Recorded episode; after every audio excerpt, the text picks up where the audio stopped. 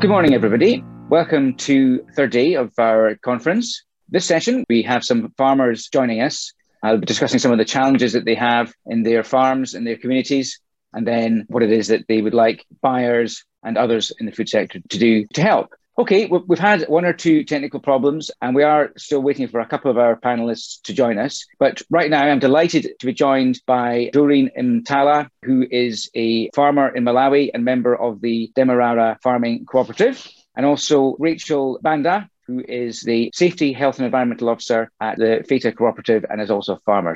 Rachel, why don't you start us off? Perhaps introduce yourself and give a bit of context as to where you are, what you produce on your farm. As is mentioned, I'm Rachel Banda from Malawi. It's in the southern part of Africa. And here in Malawi, I'm coming from Chikwawa district, where our cooperative is based. So this cooperative is called Phata Sugarcane Outgrowers Cooperative. We have our main cash crop, which is sugar. So we grow sugar cane and we produce sugar at Illovo Mill. We do have Illovo Sugar Company close to where we are. So that's where we process our sugar cane to produce sugar. We are certified, our product is certified by Fairtrade International. Tell me some of the challenges then that you experience in your farm and in your farming cooperative. The greatest challenge that we are having is the dry spells. I guess we all know we are we are experiencing the effects of climate change. And this side, the effects are spells. And these dry spells, they make us to over depend on electricity because we have to use our irrigation system. So this irrigation system uses electricity and then it means that we are paying more bills like huge amount of money to the electricity company so that they supply us with electricity because without irrigation it means we cannot have anything from this sugarcane. So our greatest challenge is the dry spells we experience a very short rainy season. And most of the time, this rainy season, it's so unpre- unpredictable and it, it's so heavy most of the times. And it even destroys our crops. And this reduces the yields of our crops. So when we over depend on electricity, it means our profits as farmers are very uh, minimal. We don't get much profit from the farms. And also, we try to help ourselves to, to add on more crops, like different kinds of crops, just to add on our main cash crop. We do produce like onions, we do produce maize. But then the problem is these other kinds of crops, they also need irrigation. If we depend much on electricity, it means the benefits are really so those are the challenges that we are having. And also, I think because of deforestation, there is a bit of siltation in the river that we depend on for irrigation. I think those are the main challenges that we meet here at a cooperative. Thank you, Rachel. Can you give us a sense as to how you've seen these challenges changing over the past few years? You mentioned that the rainy season is less predictable, and sometimes, in fact, you get catastrophically heavy rain that destroys crops. How has that changed over mm-hmm. the past few years? So, in the past, we could predict because normally in Malawi we have three seasons. We have a dry season, which we call it summer season, from around August to mid November. And then from November to around April, we do have rainy season. And then summer season from April end to July. But then in the past, we could predict, depending on the weather, the way the clouds are forming, we could predict that by next week we'll have rains. But then this time around, things have changed because I remember when I was growing up, my mom could say, hey, you know what? We have to do this and that because by next week we'll be having rains. And that could really happen, but that is not happening nowadays. Things have changed. Nowadays, even here, as I'm saying, uh, this is December, but here in Chikwawa, we've only had one day when we had rains. And these rains were really heavy. Some of the houses actually were destroyed. In this area, We are also more prone to floods because it's a flat area. So floods, most of the times we also experience floods. So things have really changed. I've seen them as I was growing.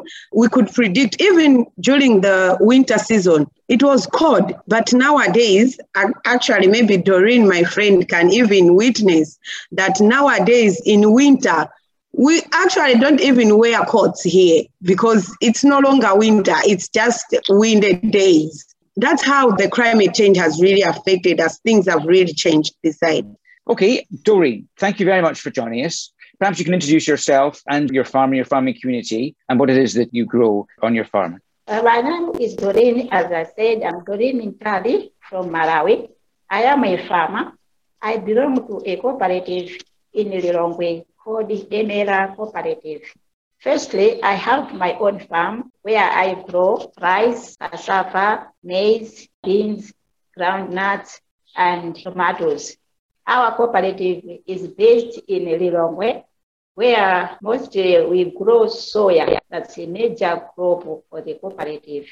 We are more than 300 people in that cooperative, and we grow soya. In the end, when we harvest our soya, we sell the soya as together.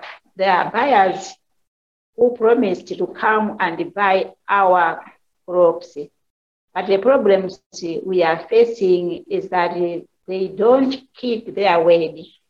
Last year, due to the COVID pandemic, they came and only bought for the first, they, they only took the first uh, produce from the people who brought it at the first instance. And thereafter, they didn't come again so that many people failed to sell their soya to this particular buyer.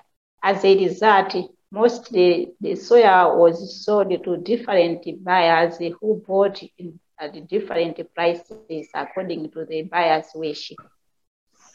And this year, we have faced the same problems that the buyer didn't even buy from us. As a result, farmers have sold to different buyers. And the main problem is that the buyers who buy from us, they don't keep their promise. They buy from the farmers according to what they want, and also the prices are very low. Another challenge that we are facing as a cooperative is that we don't have a warehouse where we can keep our produce. At the same time, we have workers to be paid who worked for us during the rainy season. As a result, we just sell our produce to anybody who comes to us in order to be able to repay the people who have worked for us. So this has been a challenge. Mostly, we don't have enough finance to run our farms. So because of this, you use any other chance that comes in to find money and pay our workers. That is the more reason why we sell our produce to anybody who comes to us, even if that is offering a very low price. This is a challenge. That, these are the challenges that I can mention about our side here.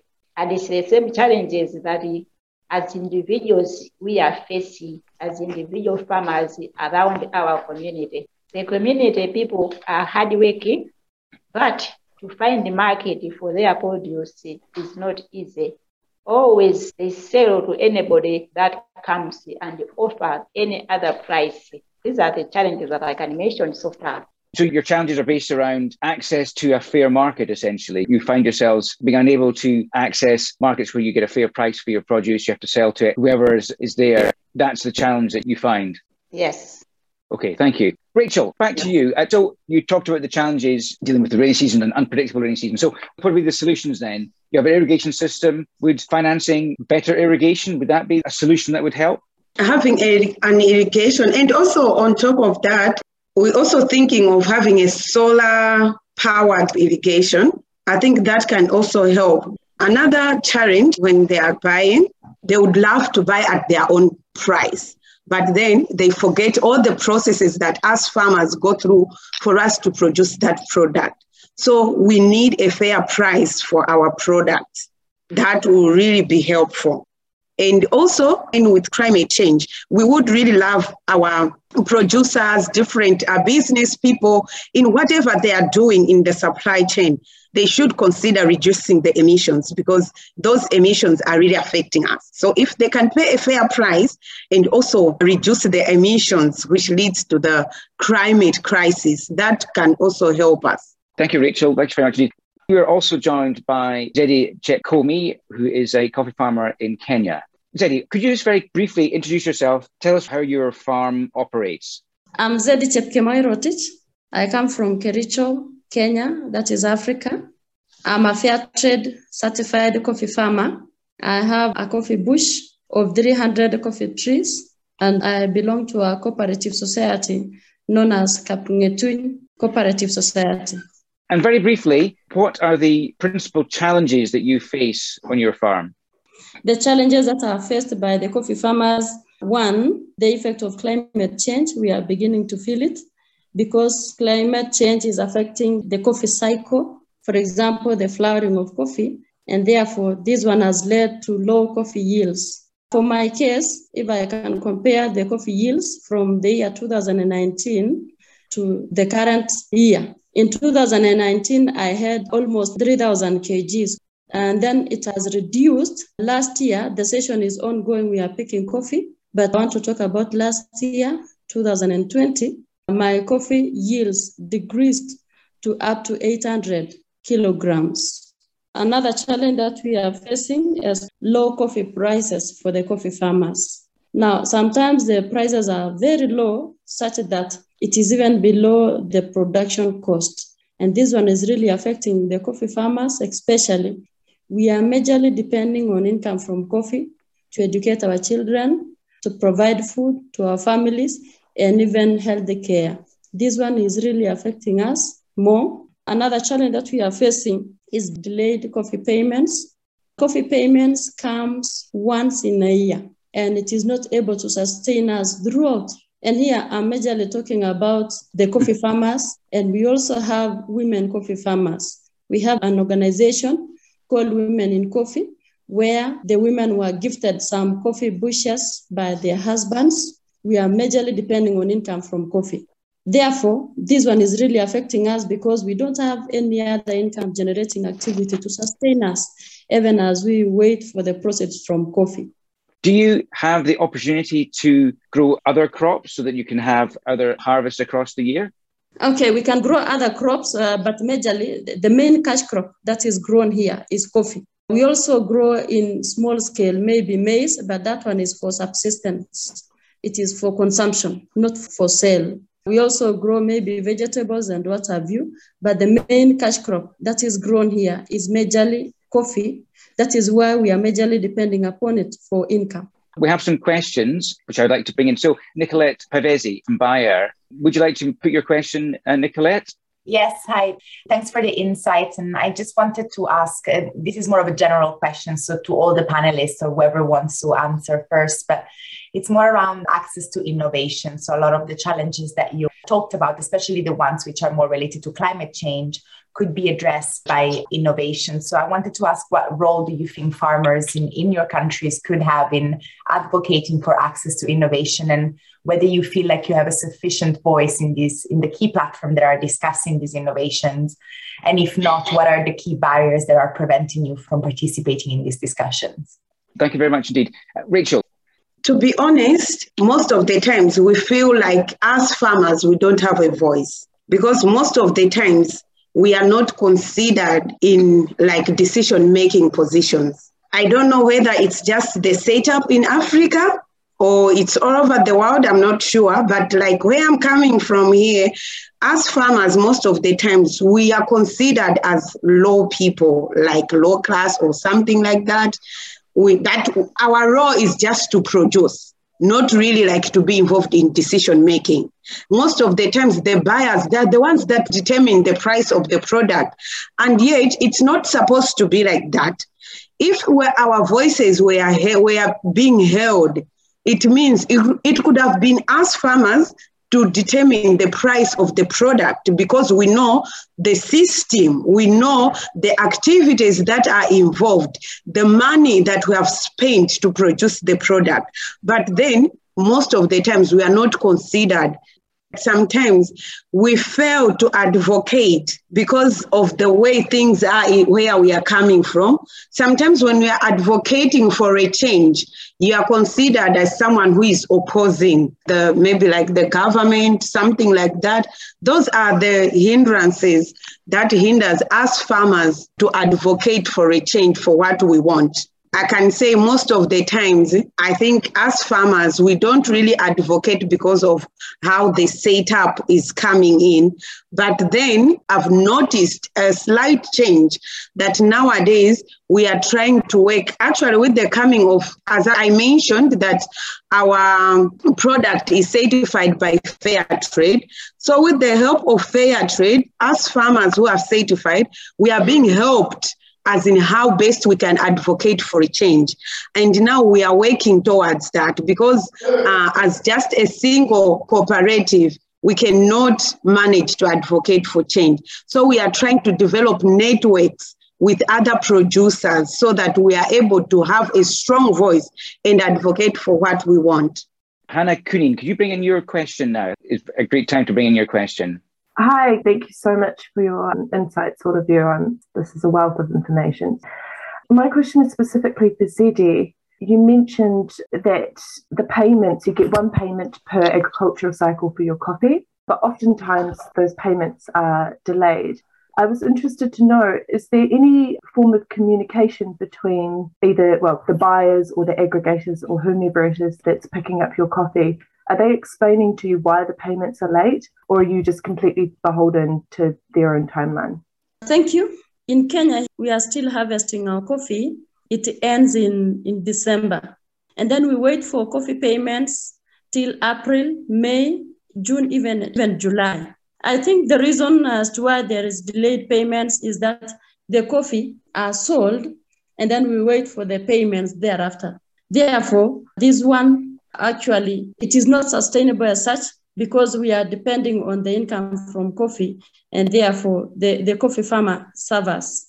Sometimes the cooperative societies, our cooperative societies are doing what they are able to do to see to it that the coffee are sold and then the payments are given to the farmer. But sometimes also we also have the middlemen who come in between these are the people who really exploit the farmers because they buy our coffee at very low prices. These are the people who don't know even how a coffee bush look like. And they want to exploit farmers by buying the coffee very lowly and they sell it at profits. Therefore, I want to say that I feel that our, our voices are not heard and we are raising our voices. Our government, for example, should stop these middlemen from exploiting the farmers and instead, we should have the buyers coming directly to the farmers and buy directly to the farmers because these are the people who know how to produce the coffee, how to pick, and every other activity that is involved in coffee farming. I also feel that our voices are not heard because we are also asking our governments maybe to manage industries to stop emission of gases to the atmosphere because this one is a major contributor of climate change. Let them manage the industries. Let we minimize the emission to the atmosphere, pollution to the environment.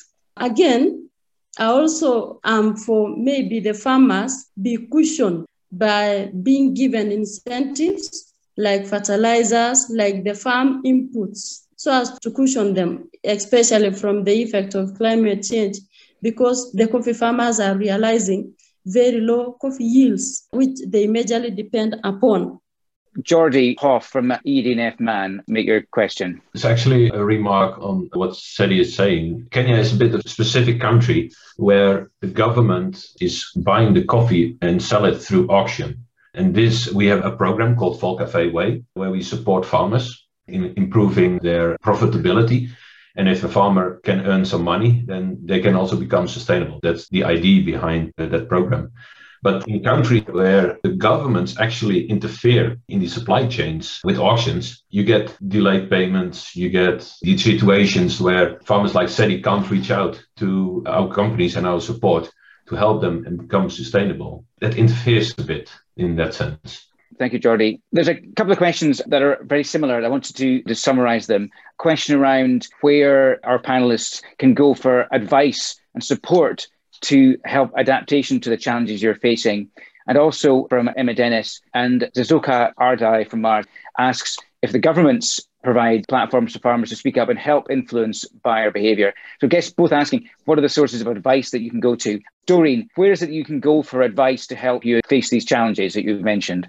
I can agree with what Hannah said about government. If they can deliberately make it a point to run some uh, companies owned by the government which can buying produce from us farmers and these can be readily available in the communities whereby people can be able to sell to those markets than business minded uh, buyers who come and sell uh, buy from us at a very low price because they are thinking of them making a profit after that. That's what I can say. Rachel, where's it that you go for advice? Does government provide support that you want? This is an honest question. We are not given the support from the government. That's where the other problem is. Because if the government was really supporting us farmers, even the price Doreen is talking about could have maybe been determined by the government like a better price to tell the buyers that no, you need to buy our producers on this price, which is a better one. But then the governments are not really helping in terms of like advice and the like. For example, in our case, we depend on like Fair Trade International. That's where maybe we get some advice on how to go, on how to mitigate the effects of climate change a practical example is how the way we use premium money from fair trade because after selling our product on a fair trade market, we do get a premium. So that premium uh, we are directed on how to use. And with the coming in of climate crisis, we use that premium money mostly to adapt to the effects of climate change. So the projects that we use for the premium is for the adaptation to climate change. Thanks, Rachel. And Zedi, same question to you. Where is it you go for advice? And are governments providing support? Are you, is your government in Kenya providing the support that you would like? Our Kenyan government does not give us any support. If it was supposed to do that, maybe the Kenyan government would eliminate the middlemen that are exploiting the farmers, the coffee farmers. I also want to concur with my friend that the support that we are getting is from Fair Trade International, especially on mitigating the effect of climate change and what you.